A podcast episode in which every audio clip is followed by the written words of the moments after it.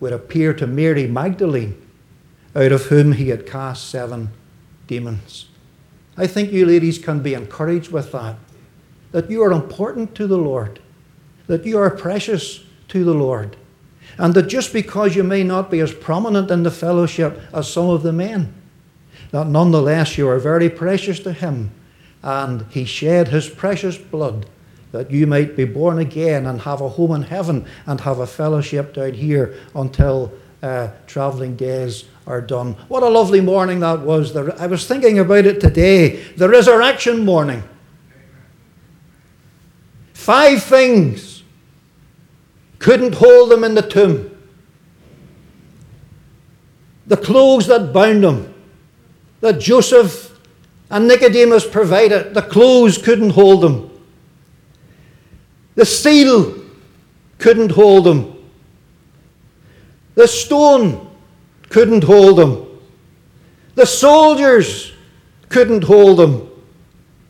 The devil himself couldn't hold them. And up from the grave he arose. With a mighty triumph for his foes, he arose a victor from the dark domain. And he lives forever with his saints to reign. Hallelujah, Christ arose. What a wonderful morning that was, the resurrection morning. The old hymn writer said, death and the grave combined their force to hold our Lord in vain. But sudden, the conqueror arose, and they burst their feeble chain. And what a joy it must have been to Mary Magdalene that resurrection morning, when the tears filled her eyes. And you know, there's many tears among God's people. There are many trials, and there are many heartaches. And behind all of our smiling faces this evening in public, there are many silent tears, and worries, and cares, and doubts, and difficulties of every kind. But with just a word, he wiped away her tears. Mary. And it has been my prayer that this evening, as we look at the background of these men, that God might encourage us all, amidst the tears of life and the trials of life, that we might all be encouraged, that we can be useful still to him. So that's just a little word for the sisters, just to keep your heads up and not to get too discouraged by the way. So here's Matthew. And did you notice that it said, the son of Alphaeus? Now, the reason why I think that the Holy Spirit inspired Mark to write about Matthew as the son of Alphaeus is because Alphaeus was obviously known to the believers. He didn't just write in Alphaeus obviously the Christians knew him. And whoever Alphaeus was, the father of Matthew, he obviously was a believer. He obviously was a Christian. And Mark wants to bring before us about this man Matthew, who wrote the first gospel. He wants to bring this to our attention, that Matthew had a father who was a Christian. He had a father who was godly. He was a father who was a believer. He was a father who set an example for his boy, that his boy might be able to follow. Interesting that there's no mention of his mother. You never ever read in the Bible of Matthew's mother. So I judge that either Matthew's mother was deceased, or else, unlike her husband, she was not a Christian at all. So here's a man who comes from a home that has a godly father. And I want to speak tonight with swelling heart of the loveliness that it is to come from a home where you have a Christian father. I know not everybody here has that. But what a joy it is to have been brought up in a home where we had a father that prayed, and a father that preached, and a father that read his Bible, and a father that sought to lead us in the ways that be in our Lord Jesus Christ. For every dear believer in the meeting tonight that has a Christian father, I think we should be doubly and trebly thankful. Let me tell you a wee bit about my background, because I promised to do that just very briefly. I'll tell you about my father in just a minute, but let me tell you about Anne and I, because I know you ladies are all especially interested in that. Anne and I were both born in the great city of Belfast, Northern Ireland. I was born on one end of the city and she was born on another, so we didn't know each other. We didn't know each other's families, or we never met. But whenever I was 18 years of age, I left home because of employment, and I worked in various parts of the province. And when I was probably about 21, I think, or so, I went to work in the area of Belfast where Anne lived, and I went to the church where she was. And the first time I ever met my wife, I hope she remembers this.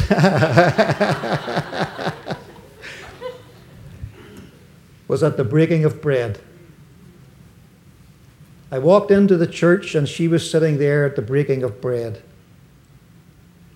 Now, I'm sorry to disappoint you, ladies. It wasn't love at first sight.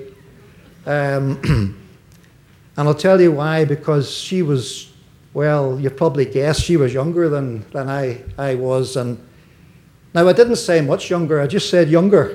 Yeah, okay. She was younger than I was. And her father invited me to their home for a meal, and she had a brother, and I was friendly with her brother. But you know, as time went on, I became more friendly with his daughter than with his son, and well, the rest is history, and that's how we met. We met at the breaking of bread. We have three boys: Andrew that lives here in Danville, and David that lives in London, and Jonathan that lives at home in Northern Ireland with two little children. So we have two little grandchildren, Rebecca and Callum. And when Andrew came here, we wanted to find a fellowship that met like we did at home. You know, that broke bread every Sunday, that believed in the scriptures, and that taught and believed in the things that we believed in. And we had a friend in Scotland who was a full-time evangelist. And he preached. He preaches in Ireland. He preaches in Scotland. He preaches in the United States of America. And we said to him one day, Stephen, you know, we're going to visit our boy in America, and we'd like to meet with Christians of like mind. Where could we go? Have you ever been to San Francisco? He said, I've never been to San Francisco. Been to Seattle, been to Florida, been to, you know, but no. But he said, wait a minute. He said, I know a man from Sri Lanka called Rajiv. And he said, he has been to San Francisco. And he said, I will tell Rajiv to be in touch with you. Here, I'll give him your email, and he'll be in touch with you. So can you imagine that a little couple from Northern Ireland could write out to Sri Lanka, and that he would say, yes, there's a place there in San Ramon for you. So we didn't come here by accident. The Lord guided us, and the Lord led us, and we've been so happy to be here. So that's a little background about ourselves. I don't like talking about ourselves, but, you know, just to kind of make it very homely and to make it very warm and simple tonight. But I want to tell you what it was like to be brought up in a home where I had a godly father. My father was conservative with a small c. And I'm going to tell you this, I don't mind Christians being conservative. As long as they're the same in private as they are in public. Amen. There's nothing worse than someone who's conservative in public and liberal in private, or the other way about. And my father was the same in the home as he was in the church, as he was in the village where we lived. The joy of having a Christian father. I want to tell you one little story about him. His name was Caleb, a Bible name.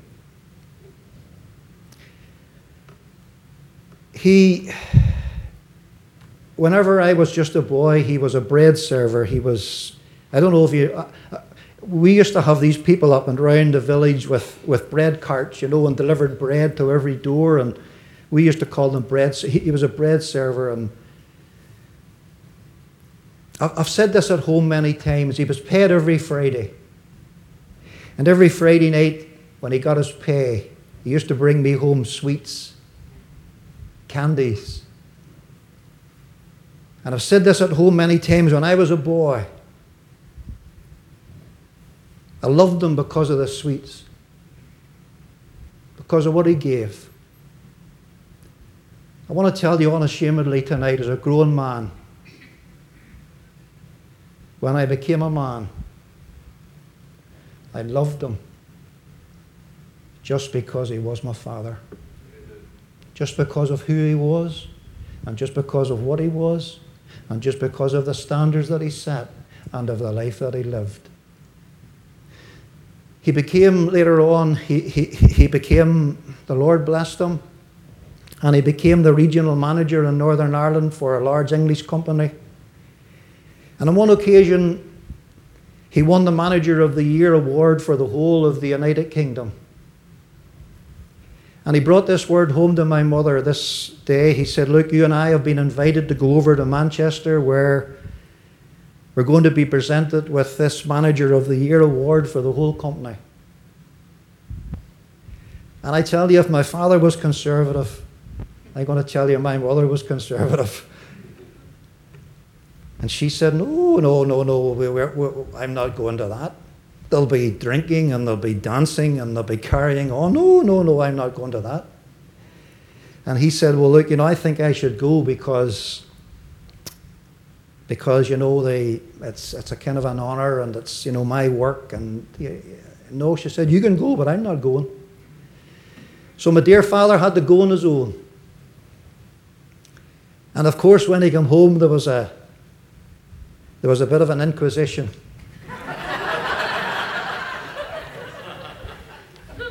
"How did you get on?" And my father said, "I got on fine." And she said, "Well, what he said, "I sang to them." She said, "You didn't sing to them?" He said, "I did." She said, "And what did you sing?"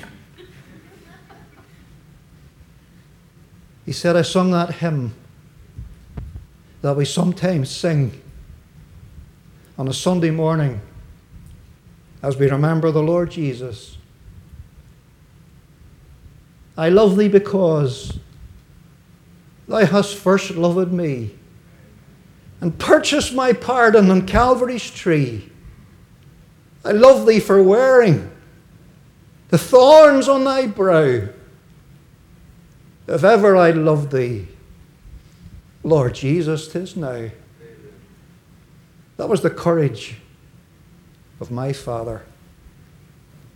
My mother was speechless. She said to him, "What did the boss say?" And my father said, "I've never ever heard words sung like that before." Oh, the joy. The joy, dear Christian friends, this evening of having a saved father and a godly father. And if you come from a home like that, there were times when I didn't bring my father much joy in my youth. But oh, the privilege of being brought up in a home like that and having a father that prayed for us and loved us and pointed us ultimately to the Lord for salvation. Matthew had a father, but seemingly not a saved mother. That time has gone much quicker than I thought. Look very quickly at the next verse, which is in Acts chapter 12. Acts chapter 12, it should be up on the screen, and verse 12. Acts chapter 12 and verse 12. And when he had considered the thing, this is the Apostle Peter, he came to the house of Mary, the mother of John, whose surname was Mark, where many were gathered together praying. And as Peter knocked at the door of the gate, a damsel came to hearken named Rhonda. And when she knew Peter's voice, she opened not the gate for gladness, but ran in and told how Peter stood before the gate. So if in Matthew we have a man who had a Christian father, in Mark we have a man who had a Christian mother.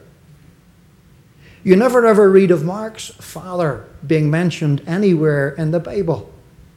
But you do have mention here, the only time that Mark's mother is mentioned, Mary, the mother of John, whose surname was Mark. So he came from a home where he may not have had a Christian father, but he certainly had a Christian mother. And oh, the joy, friends, this evening, the joy of being in a home where we have a Christian mother. Isn't there something about a Christian mother, the tenderness and the love and the care and the sweetness of having a mother that loves the Lord? I trust that everyone in the meeting this evening will be truly, truly thankful if you come from a home like that. And here's Mary, the mother of John Mark, and she has a large house because it says many were gathered there to pray. And when Peter gets out of the prison, he comes to Mary's house where they're all praying for him. And he comes there and he finds a home and he finds hospitality, and he's blessed in Mary's house, the mother of John Mark. And it's a lovely thing to notice that Mary reared a good son. One day she'll let him go. One day he left home to go out to serve the Lord in full time. And Mary let him go. And I thank God for every parent who has had this privilege of letting their son or their daughter go to foreign fields, to foreign food, to foreign culture, to foreign people, to foreign claims, in order that they might lose their child for Christ's sake. What a wonderful thing it is to have had, like Mark had, a mother like that. But as was said, John Mark failed. He disappointed. He failed the Lord. He left them and came home again. And you know, I've often wondered what it must have been the day that John Mark came home and there was a knock on that door of that big house. And I can just imagine Mary, his mother, opening the door and saying, what are you doing here? Sure, you were commended to the work and you're away. And John Mark comes home and he's failed the Lord and he's let them down. But the thing about it is, and take this encouragement this evening, that even though John Mark had a breakdown, even though he let the Lord down and failed and departed and came home, perhaps he missed his mother, perhaps he missed the luxury of the house. I don't know why he departed from them. But even though that was the case, God was still able to take him up and use him to write a gospel and to go again on a subsequent missionary journey with Barnabas, his cousin. Is there someone here who has had a breakdown? Is there someone here that is disappointed with their Christian life? Is there someone here that feels, I have never really fulfilled my potential? I've been half-hearted. I haven't been consecrated. I have made mistakes. I have let the Lord down. I want to tell you this, secretly we're all like that. We've all made mistakes. We've all wished we could have done better. We all know we should have done better. And yet the Lord has been pleased to bless us. I want to tell you, God can still use you. And God can still bless you. And I want you to know that God is the God of the second chance. Amen. And there's still a work for you to do. A man that had a Christian father. A man that had a Christian mother. Look very briefly at Colossians 4:14. Colossians 4:14.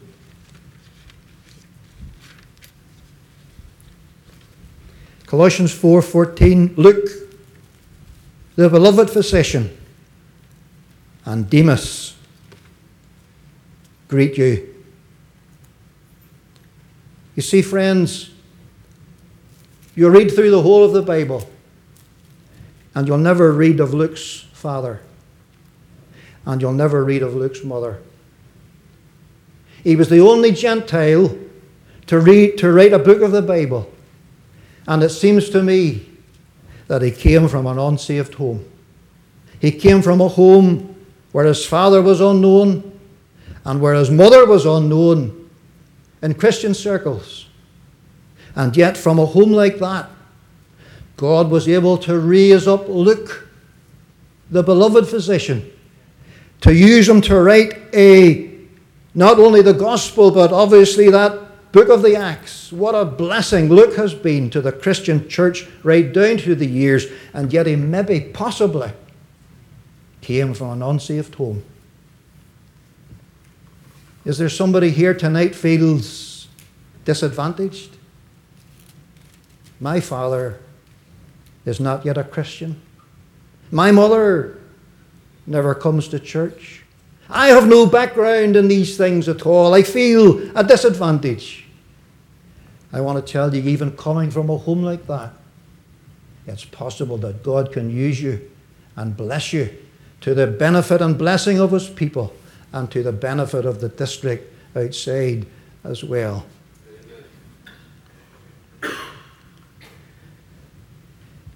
We have a girl, boy, we have a girl at home. She's called Patricia. Patricia's one of the brightest Christians. And I have met quite a few Christians. I want to tell you this. Patricia is one of the brightest Christians I have ever met. And let me tell you very briefly our background, because our time is almost gone. We were going round the district. We were having a gospel mission. And this girl was digging in the garden of her house. We asked her, would you come to the gospel mission? She said she would, and boy, her background. Her father was in and out of jail. She had been in and out of jail. You know what she told me? You'll think I'm exaggerating. My wife's a witness. I'm not exaggerating. Here's what she told me. She said every night, every weekend night, every Saturday and Sunday night in our house was like Christmas. Because she said, we used to wait on the landing. My sister and I used to wait on the landing. To wait on my father coming in on the early hours of the morning, where he'd be burglaring houses and robbing houses. And we used to see what he brought. Sometimes it was money. Sometimes it was jewelry. Sometimes it was watches. Sometimes it was other things. And you know, the very first time almost that girl heard the gospel, she committed her life to Christ. And I tell you, she is a bright and shining light and testimony in the district where she presently lives. Oh, she's got a conscience. She paid back some money that she stole. One of the first things, I must tell you this, one of the first things she did after she got saved was she went into, I think you call them garage sales. We call them jumble sales. And she bought this lovely fur coat. She bought a lovely fur coat for £6. And she appeared at the church with this lovely fur coat. And then she had a conscience. She said, maybe I shouldn't be wearing maybe I shouldn't be wearing a fur coat. And you know what she did? She took it to an auction and she sold it. You know how much she got for it? £12. £12. She says, the Lord blessed me. I made a double my money when I sold my fur coat. And she came from an unsaved home. So be encouraged regardless of your background. We could have read tonight about John. You know the lovely thing about John? His father was Zebedee and his mother was Salome. And he came from a home where both father and mother were saved. They were all different backgrounds. One had a father, one had a mother, one had nobody, and one had both. And yet they were all used of the Lord. Amen. You could be used. You could be used. Regardless of your background, I trust the Lord will use you for His glory. Amen. Shall we just take a minute to pray?